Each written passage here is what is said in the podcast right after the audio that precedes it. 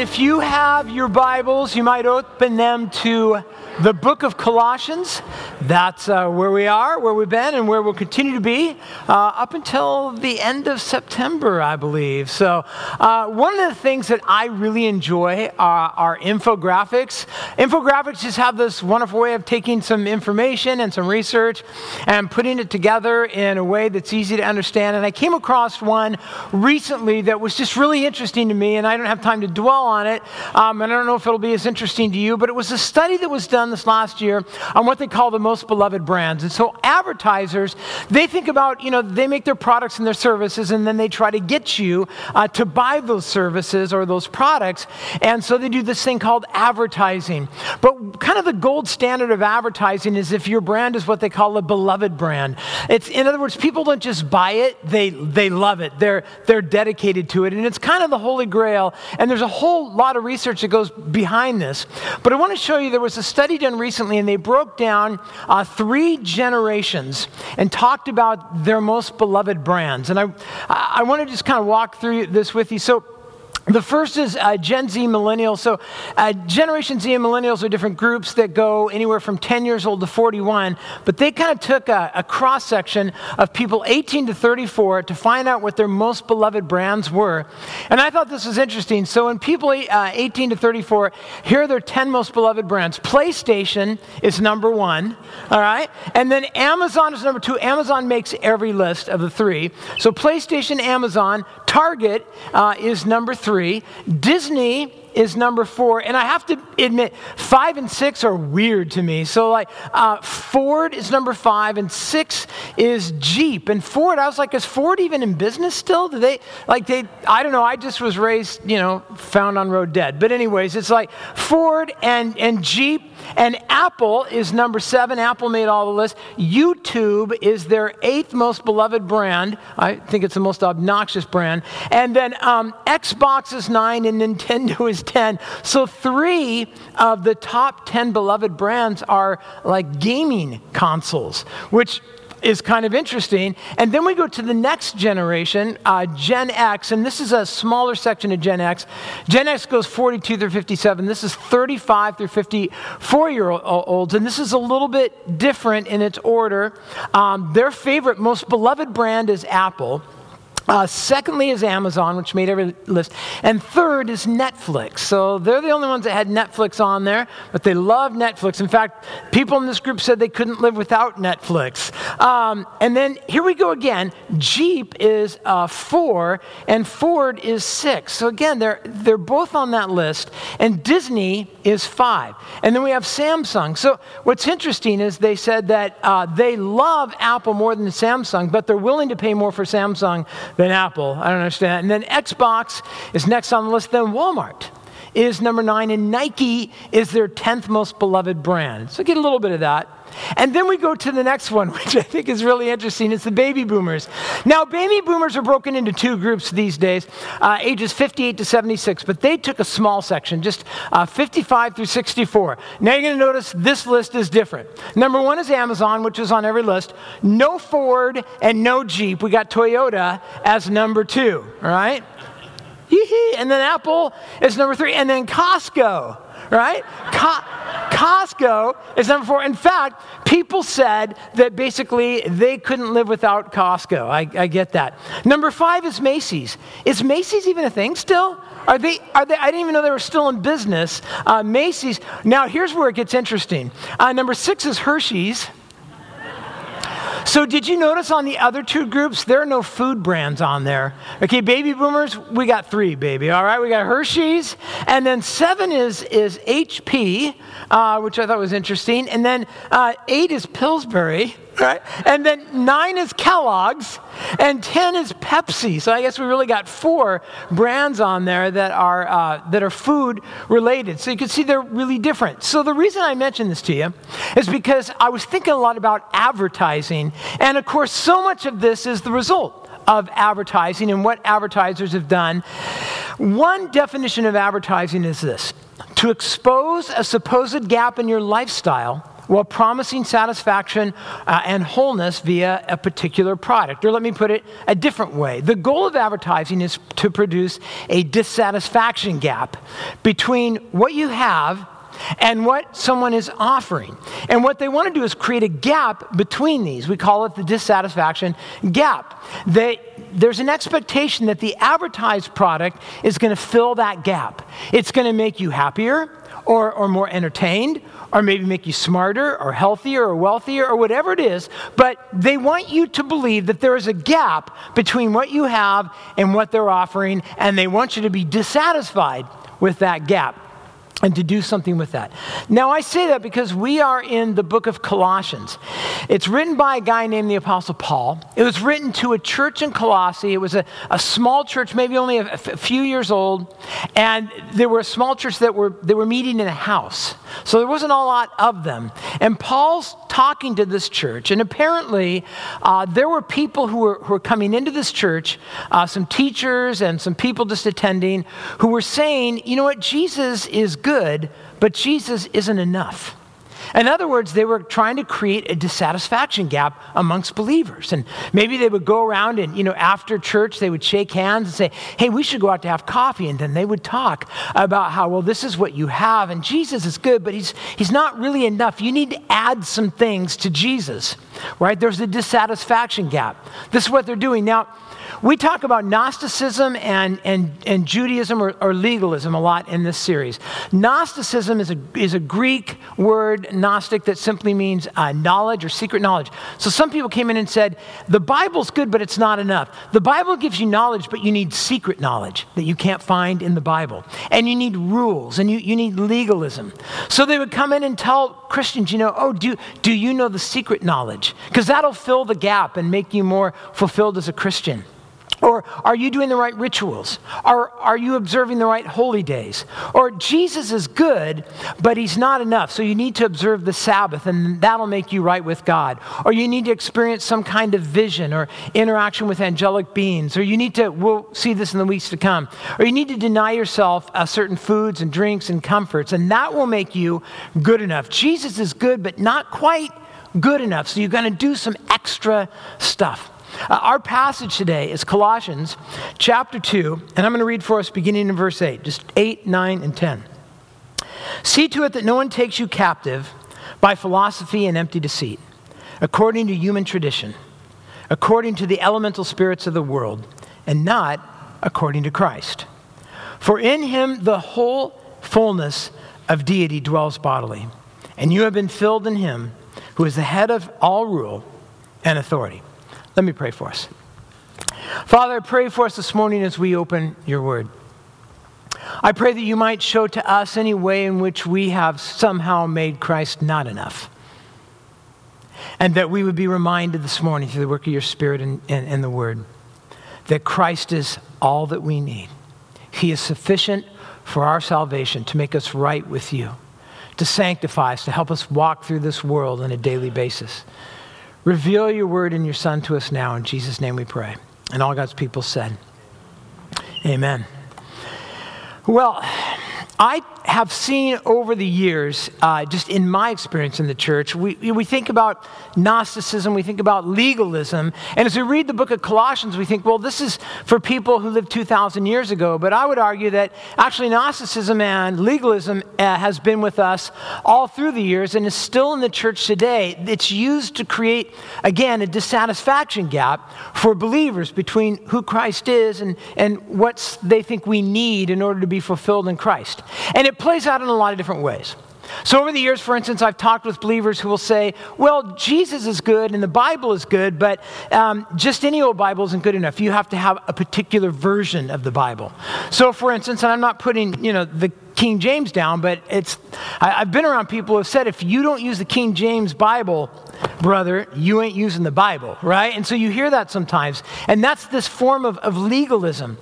Uh, over the years, I've seen this done with clothing right? Oh, well, when you go to church, uh, you, you got to wear your best. You got to wear, guys got to wear suits and ties, and women need to wear dresses. Nothing else will, will satisfy God. I've been in other churches where they're like, absolutely, you can absolutely not wear suits and ties and dresses, right? You got to wear like ripped jeans and that kind of stuff because that's legit and that's authentic and that's what God wants.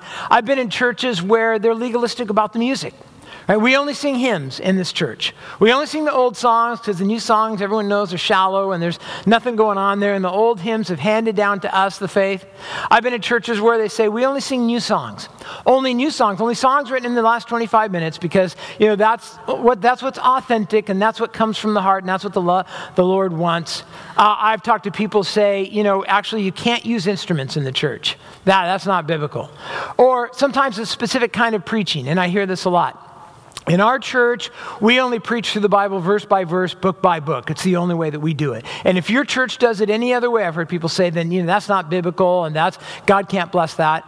I've heard other pastors say we teach topically through the Bible, and you know that's how Jesus did it, um, and that's the way that we do it. And if you don't do it that way, then you're really not. Uh, you know, you don't know what God really has for you as a church. You can't be what He wants you to be. I've talked to Christians who have adopted certain diets for spiritual reasons, right? If you eat this, you're clearly out of the will of God. You need to adopt this diet, and then spiritually, you'll be in a better place. Uh, Christians who say, don't drink alcohol right? Or Christians who say you must drink alcohol. Uh, by that I mean churches that'll say if you don't use wine in communion, then it's not communion. And this is a legalistic rule in a church. Churches that'll say, well, you have to pray a specific prayer in order for God to hear you. Or when you worship, hands must be in the air, or it doesn't count. Or if hands are in the air, it doesn't count. Uh, you know, Christians will say, we don't celebrate Christmas. Uh, that's pagan. We don't celebrate Halloween. That's demonic. We don't celebrate Easter. Everyone knows that, you know, that Christ didn't rise on that particular day. Uh, churches where they say, you have to observe the Sabbath and observe it this way, or, or it doesn't count. Or you must school this way. Uh, if you have kids, you need to, you need to homeschool. Or God is really angry with you. Or you need a private school, or you need a public school. How can you be salt and light? Um, or you must belong to a particular denomination. I still hear this a lot. You go to what church? Oh, well, that's good, but that really doesn't, that, that's not enough. You need to go to the right particular denomination. And we have a way of turning things into um, legalism and Gnosticism. I even think about what's happened with the vaccine um, over the last couple years, how it's been turned uh, from a medical thing into a moral imperative. Have you noticed that? And you'll hear some Christians say, if, if you don't get the vaccine, then you hate everyone and you want everyone to die. Like I've actually heard that, right? Or, or other people who say, if you, got, if you get the vaccine, then you're just a sheep and just wait because they're going to flip the switch and everything's going to go to heck. It's going to be terrible. And I mention this because all of this stuff, none of these things that we've talked about make you a better Christian. They don't have any benefit. It's just captivity into legalism. And so in this passage, Paul calls us to examine our lives and to think about if there's any way in which we've done this. So he begins by calling us to resist. He's going to call us to resist something in this passage. In verse 8, again, notice what he says See to it that no one takes you captive by philosophy and empty deceit, according to human tradition, according to the elemental spirits of the world, and not according to Christ. Uh, philosophy Philosophia is the Greek word here, and it simply means the love of wisdom. That's what philosophy is in the Greek. Paul's not anti philosophy here. In that culture, philosophy was anything that dealt with uh, the fundamental nature of knowledge, of reality, of, of existence, of what is true. So, in that sense, uh, Christianity is definitely philosophical. That is, it makes claims regarding the reality and the truth and the existence and values of life. But we would say that Christianity is more than philosophical because it claims to be the truth and the wisdom. And in John 14, 6, Jesus says, I'm the way and the truth and the life, and no one comes to the Father except through me. So Christianity is something that we can talk about philosophically, but we'd say fundamentally it's even more than that because it is the truth. Now, Paul's going to warn about philosophy, but not just any philosophy. He wants, us to, he wants to warn us about a particular kind of philosophy, and he uses four things to describe this philosophy. In our text today. And the first one is this, and I have this in your notes. He says, We're talking about a philosophy that is deceptive. So let me just say this right now as we kind of dive into this. I'm going to say a couple of things and give a couple of illustrations um, that uh, might make you angry. I hope it doesn't make you angry, but um, we're just going to go down this road and see how it goes. So he talks about empty deceit. Empty deceit is like this Imagine that you're driving down the road and you see this house and it's beautiful from the curb. And you go in the house and there's nothing inside, right? That's kind of what empty deceit is. We hear empty deceit and empty promises every day. We hear it from advertisers, as we talked about earlier, right? They promise things that they can't deliver. We hear it from politicians all the time who make promises that they either can't or, or, won't deliver on. We hear it sometimes from educational institutions, right? Get this degree and your life will be perfect and you'll make all the money you want and your job will be so satisfying. And, or we get it from employers, right, who say, you know, work here and this is what your life will be like. You get the job and find out it wasn't quite what they promised. Religions are like that. Or, you know, even iPhone apps. Get this app. I saw an ad yesterday. Get this app and you'll be completely organized for the rest of your life, right? I don't even know. I haven't looked at that app. I know this. There's no way it's going to deliver on that. Stuff that sounds promising, but it's empty deceit because it won't, it can't deliver what it's promising. Paul is talking here about spiritual deceit. Paul is saying that there are people out there, that are teachers out there, there are religions and cults out there that will make promises, but it's, it's deceitful. It's empty. It will not give you what it's claiming to give you. So, for instance, and there's a lot of things we use as examples, but I was reading an article this week about a guy, and it reminded me about. Uh, Latter day Saints. So, not to pick on them specifically, but I guess kind of to pick on them specifically. Uh, Mormonism, when we think about Mormonism, Mormonism claims to be Christianity, I would say Christianity plus. Is kind of how they pitch themselves today. So here's one of the sayings in that church. It's been around for a long time. As God was, man is. As God is, man can become. That's one of their big mottos. Let me say it again. As God was, man is. And as God is, man can become. The point is this that they teach that God was once a man, um, that Jesus was once merely a man. That God lived a virtuous life and he progressively uh, moved up from one life to a higher life to a higher life. Eventually, he became uh, a God of his own planet and then the God of heaven. And if we join the church, we're told that we can also become a God eventually as we work up the ladder. They'll come to your door. Uh, they'll read a few Bible verses. Uh, sometimes when they come to my door, I'll ask them, So, are you Christians? And they'll say, Yes, we're, we're Christians. And they'll say they believe in Jesus, but they believe in a different Jesus than we preach here.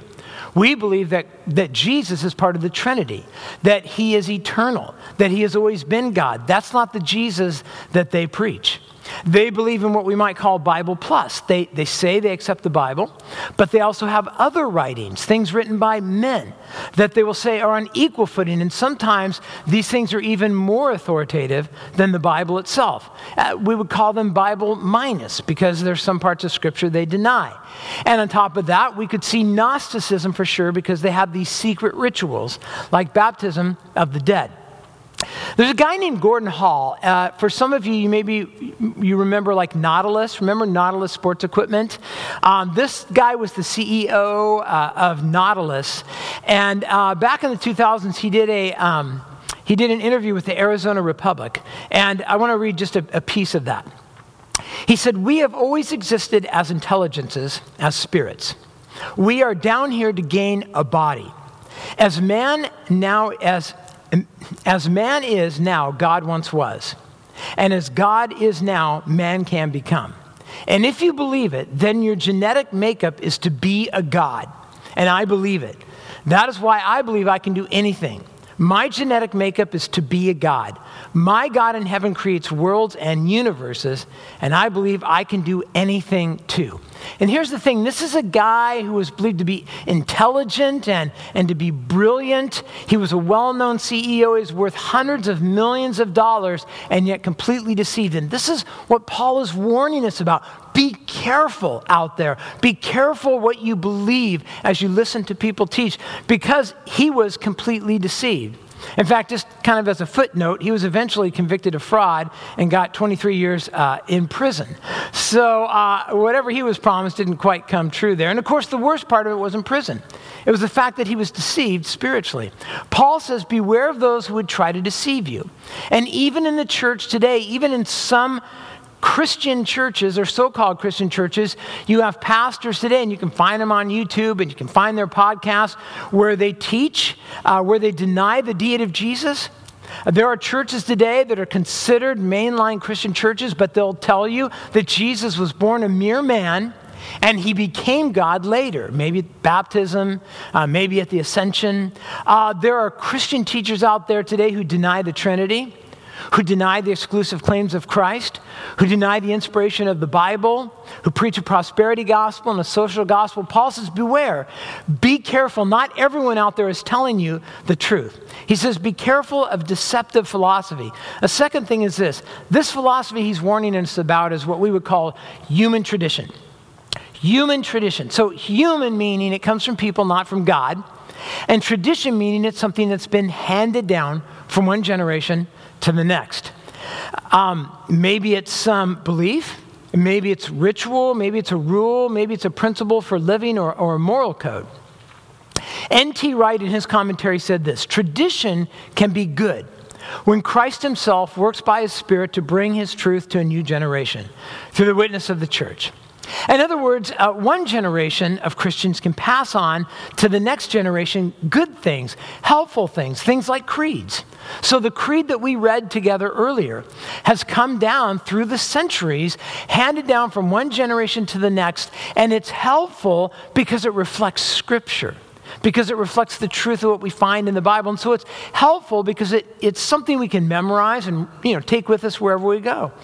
Uh, the church has handed down songs not every song that's been handed down has been helpful, but some certainly have.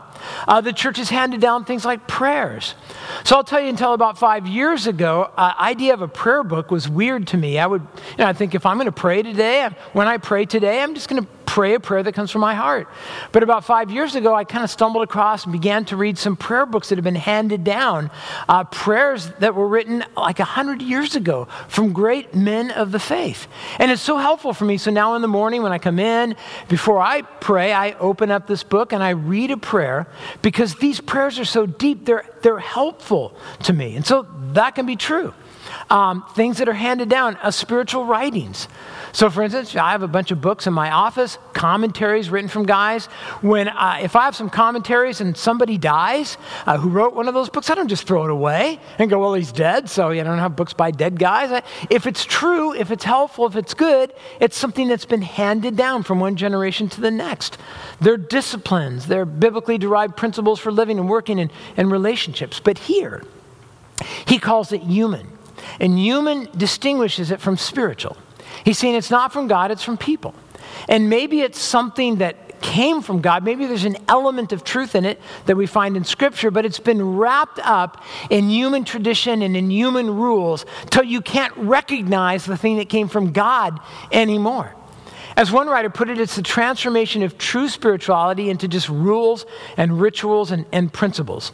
So let me give you a simple uh, I, uh, picture of what I'm talking about, and I've shared this with you before. When I was in college, I was interning at a church. Uh, it was a good sized church, and there was just a lot of great men on staff. And so, as the lowly intern, my job was just to shadow them and walk around and just listen and kind of absorb in all their wisdom. And they were very wise people. Um, but my job was mostly in the background. On one particular weekend, right before the worship service started, the team got together and I got to kind of be with them when they prayed before the service. And one of the guys said, So and so is out today and we don't have anyone to pray for the offering. We have no one to pray for the offering. And so they looked around and they looked at me and they were like, Hey, you want to pray for the offering? And I thought, This is it. I, I'm being moved up to the big leagues. I get to be in a worship service on the stage and pray for the offering. I was like, yes, I will pray for the offering. And then the pastor of the senior adults looked at me and he noticed. So I was wearing a, a, a jacket and a tie, but I was wearing Levi's, really dark Levi's you could hardly notice. And he said, Oh, you're wearing Levi's. And I said, Yeah. And he said, Oh, well, then you can't pray for the offering. And they looked around at each other like this is obvious and they walked away. I was just kind of standing there confused and hurt and wondering what happened. And I talked to one of the pastors later, and he said, Well, we don't, you know, we don't let people go on the stage in Levi's. And when I asked why, he said, Well, because prayer is a very solemn, important thing, which I would agree with. But that's all I got from him. I'm like, well, where did the Levi thing come from? Well, it's just kind of a rule that we have. Exactly. This is the kind of stuff I think that Paul is warning us about. Let me give you another example. Um, and I'm not, my, my goal isn't to offend anyone this morning, but there is a, uh, uh, something that's been going around Facebook over the last week and a half or so, and I've seen it posted several times. Uh, I haven't seen it posted by anyone in our church, um, but it's been going around, so I'll just point this out. So this has to do with the uh, current, uh, the recent ruling from the Supreme Court, and so I'm, people who I know as Christians um, have been posting this. Here's what it says The Torah, the Mishnah, the Talmud, and later rabbinic sources consider the woman's physical and emotional health before that of the fetus. Until the baby is born, Judaism considers the fetus to be part of the woman's body, and she is never the villain when difficult choices need to be made. And this is by somebody named Rabbi Mara Nathan. Now, I don't know who that rabbi is, but here's what people are kind of tagging at the bottom of this. They're saying this for those wondering what Jesus would think, Jesus was a Jew. Jews believe women have autonomy over their bodies at every point, and the inference is that Jesus supports abortion. If Jesus were here today, he would support abortion based on this right here. So notice what's going on here, and this is what, the reason I'm using this this morning. This is a great modern example of human tradition right there. Right? Notice what they're appealing to. They're referencing the Torah, which I don't know where they're getting this idea in the Torah. We're not given any uh, verses, we're not given any examples there. The Torah um, and extra biblical writings from Jewish traditions. That's all this is. It's an appeal to Jewish tradition. To which I would respond absolutely, Jesus was a Jew. But Jesus repeatedly repeatedly rejected the human traditions of the Jewish leaders that conflicted with the Word of God. In fact, to put this on the internet, you'd almost have to have never read Matthew, Mark, Luke, or John. Because Jesus had a huge problem with the teachings of the religious leaders of his day. Let me give you a couple of examples. For instance, in Mark chapter 7, the Pharisees noticed that Jesus' disciples didn't observe some of the traditions of the elders, some of the human traditions, some of the stuff that was taught in the very things that are being pointed out here. So, for instance, the Jewish leaders had this ritualistic washing of their hands. And originally, the seed of it kind of comes from Scripture, but they added all of these rules and how you wash your hands. And if you didn't wash your hands exactly like they said, then they would judge you for that. And they asked Jesus' disciples, Why don't your disciples wash their hands according to the traditions of the elders? Or one day, the, uh, the disciples were walking through a field on the Sabbath. They haven't eaten, they're hungry, they're out doing the work of God, and you might remember the story. So they just grab, they, they pluck some grain, and they have a little granola snack there as they're, as they're walking through this field. And when the religious leaders see it, they're super angry, and they tell Jesus, Why don't your disciples uh, live according to our human traditions? To which Jesus responded, He says, You nullify the word of God by your tradition that you have handed down, and you do many things like that. Jesus says, you have all these traditions that don't come from God. And in fact, not only do they not come from God, but they interfere with the truth of God in the lives of, of God's people. Another example that we'd find in Scripture is, is the Sabbath. So we know that the Sabbath was given by God as a, as a day to benefit people, as a day for us to rest from work and to honor God and, and to be able to commune with God. What we also know that the Pharisees took the Sabbath and they started adding all these rules. Can't do this, can't do this, can't do that until there was hundreds of rules attached to the Sabbath, and nobody could enjoy the Sabbath anymore, and no one could rest on the Sabbath, and it actually became a barrier to doing the right thing. So, for instance, on the Sabbath, if someone needed your help on the Sabbath, you couldn't help them. That was breaking the traditions of men. If someone's cart got stuck in a ditch, you couldn't help them get that cart out. If they needed medical help, you couldn't help them. If they needed a meal, if their roof was leaking, you couldn't help them in those situations.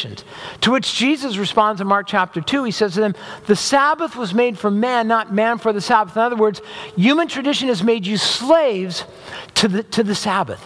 And this is what human tradition does it takes something that's God given, something that's meant to bless us, and it attaches so many man made rules that you can't actually identify the thing that came from God anymore, and it robs it of meaning.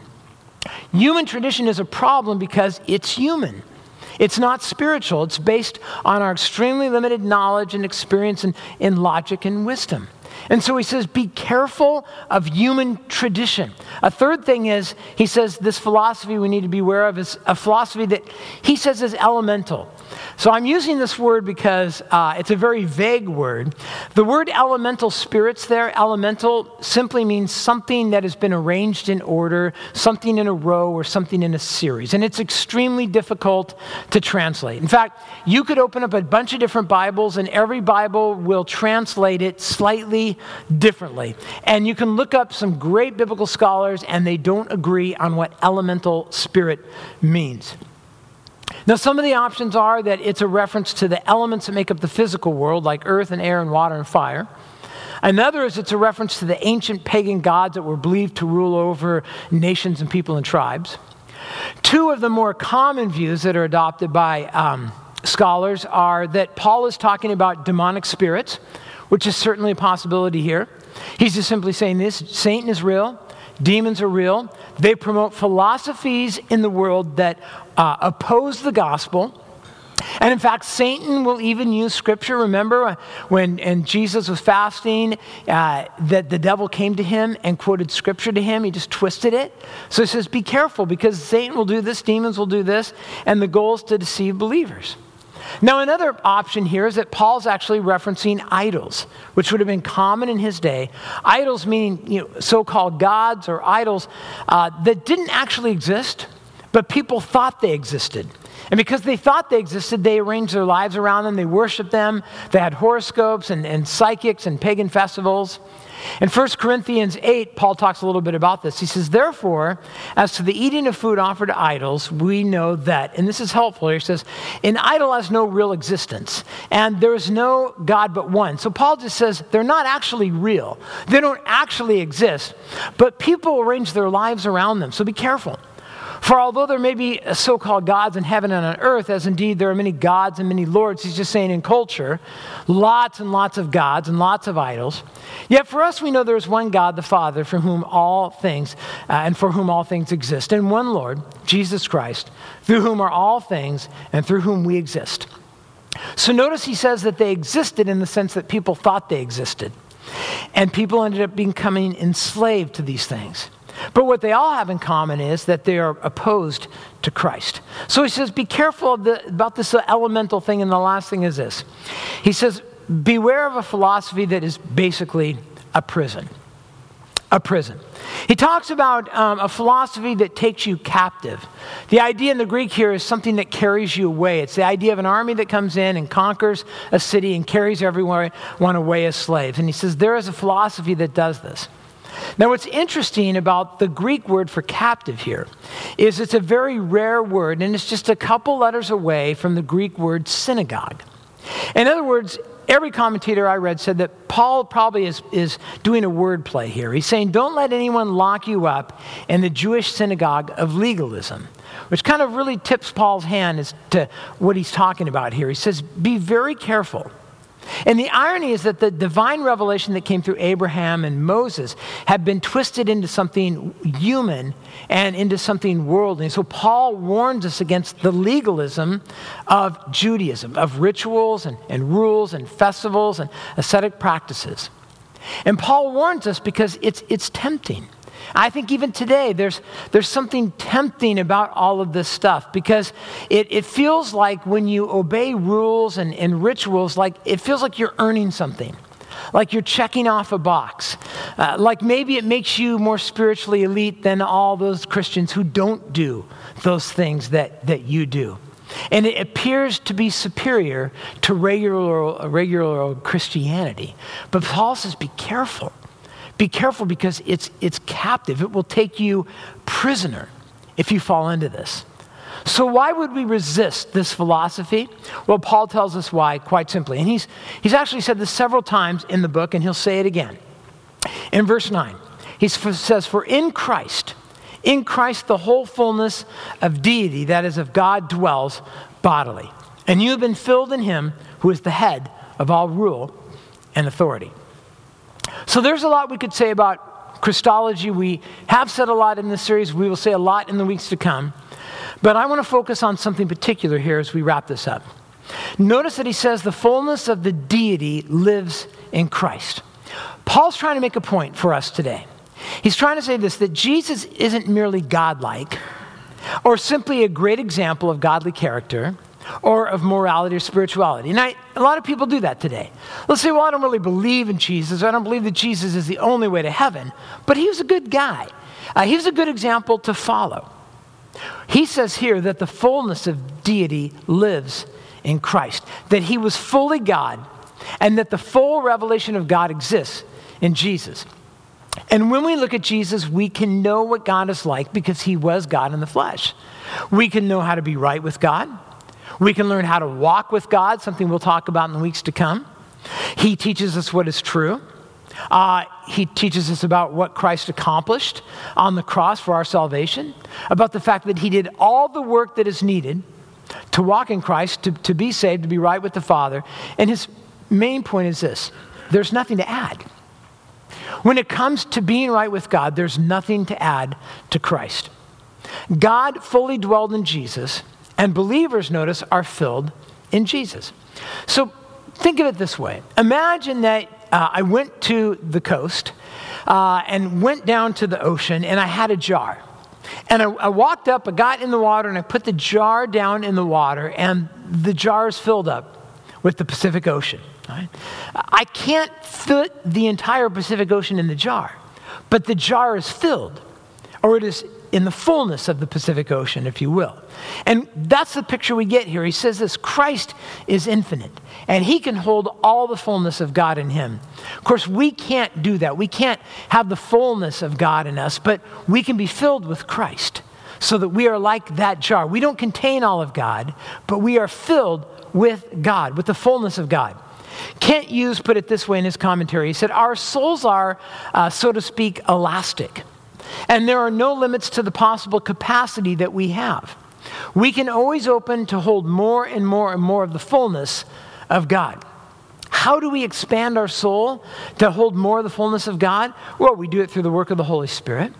Uh, we do it as we fill our life with the Word of God, as we read the Word, as we meditate on the Word, as we hear the Word taught. It kind of stretches our soul to, to have more and more of the truth of God. Um, being around spiritually mature people who stretch us uh, is another way through walking in obedience. We'll talk about this in the weeks to come that as we walk in obedience to Christ, He grows us and our soul, the capacity of our soul to, to hold God, if you will, in us, grows. But he says this if we are in Christ, we are filled with the fullness of God. There is no room for anything else, there is no need for anything else. Christ is sufficient for every need that we have. He fills us with faith. He fills us with grace. He fills us with forgiveness, for justification, that is being right with God, for sanctification. So let me ask you this where do you need to live in the fullness of Christ today? Where do you need to experience that? Uh, so uh, on uh, Thursday, I had to go in to the eye doctor, and they had to do some, some testing, just some, some regular stuff for me. And one of the things they had to do is dilate my eyes, and maybe some of you have, have experienced that before. And it's kind of a whole day dilation. So I go in, and they, you know, they do the drops, and, and then everything gets all blurry, and everything gets super, super bright too. And so I have to kind of wear the sunglasses, if you will, and, um, and I can't see anything at that point. And so my wife came with me, and when I was done, she was going to drive me home. And we got in the car, and, and, and she drove me, which, you know, you should all be really thankful for that I wasn't driving myself that day. Uh, but I needed to trust her. I needed to trust her, so I got in the car and I trusted her to get me home. How do I do that? Well, first of all, I asked her if she would help me, and then I trusted her to get me home safely. And I didn't try to wrestle uh, the steering wheel from her halfway home or tell her how to drive. I just trusted her to get me home safely. I let her have control. This is what we're talking about. If Jesus is in you, then he is sufficient, if you will, to get you where you need to go. He can get you to the Father. He can get you to heaven. He can get you to that place where you are spiritually grown as you walk in Christ. That's what Paul's telling us. When you are in Christ, He has filled you up. See, here's the irony that we would be filled with God, but we would still try to wrestle control from God. He's saying simply let Christ fill you and, and walk in that. And, and li- don't, don't try to bolster it with a, a ritual or with legalism or with Gnosticism. So let me ask you, where do you just need to recognize the fullness of God in your life today? Maybe there's some decision that you need to make right now, and you're wrestling with that. Why not let God lead you? Scripture says if you need wisdom, ask of God, and He'll fill you. You need to find it. You don't need to find it in someone else or, or something beyond the Bible. It says that you can find it from God. Maybe you're dealing with guilt. I hear this a lot right now. Christians will say, I did this thing, I, I did that thing. I, I know God forgives me for a lot of stuff, but I don't know if God can forgive me for that. But Scripture says there's no condemnation for those who are in Christ Jesus. There's none. So, part of what it means to be filled with Christ is to just let it go. You don't have to earn that extra salvation, just accept what God has for you. Maybe you came here this morning and you're really stressed you're really anxious about something, and Jesus invites you to be anxious for nothing, but in everything by prayer and supplication, to let God fill you. In fact, in Matthew 11 28, Jesus gives us an offer. He says, Come to me, all you who are weary and burdened, and I will give you notice. I will give you what? I'll give you rest for your soul. Maybe you want to grow spiritually and you feel like you don't have what it takes. Christ says that He does. Let Him fill you. Walk in the fullness of that. Maybe there's some relational thing that you're going through today. And you're trying to figure out how to do that. Again, trust Christ. What does that mean to trust Christ in a relationship? It means to, to let the fullness of Him dwell in you, let His word dwell in you. So maybe that means you need to forgive someone, or maybe that means you need to you love to love an enemy, or to serve someone today. Let the fullness of Christ and His word dwell in you. Or maybe you're trusting in some legalistic human tradition to make you good enough. And today God's saying to, to let that go and trust in the grace that God offers to you. Jesus has filled us with himself, and Jesus is enough for us. Let me pray for us, and, and we'll close in a song. Father God, I thank you for your word to us today. I thank you that we are reminded that there is a temptation to think that Christ alone is not enough. That we need to add something, some ritual, some human tradition, something that would make us more acceptable. And we forget that we are acceptable through Christ alone. And that through the work of Christ on the cross, we are absolutely acceptable. We are righteous. We have been justified. And Father, you have accepted us through Christ. We don't have to do anything to earn that. We simply walk in the fullness of Christ. I thank you for the fact that for those of us who have given our lives to Christ, we are filled with Christ. And we have everything that we need in Christ to walk through this life in the peace that you offer, in the wisdom that you offer, in the strength that you offer. I pray today that we could let go of all of those things that get in the way of just following Christ alone. We thank you that Jesus has filled us and that he is enough to make us right with you and to show us how to walk with you today and every day. In Jesus' name we pray. And all God's people said,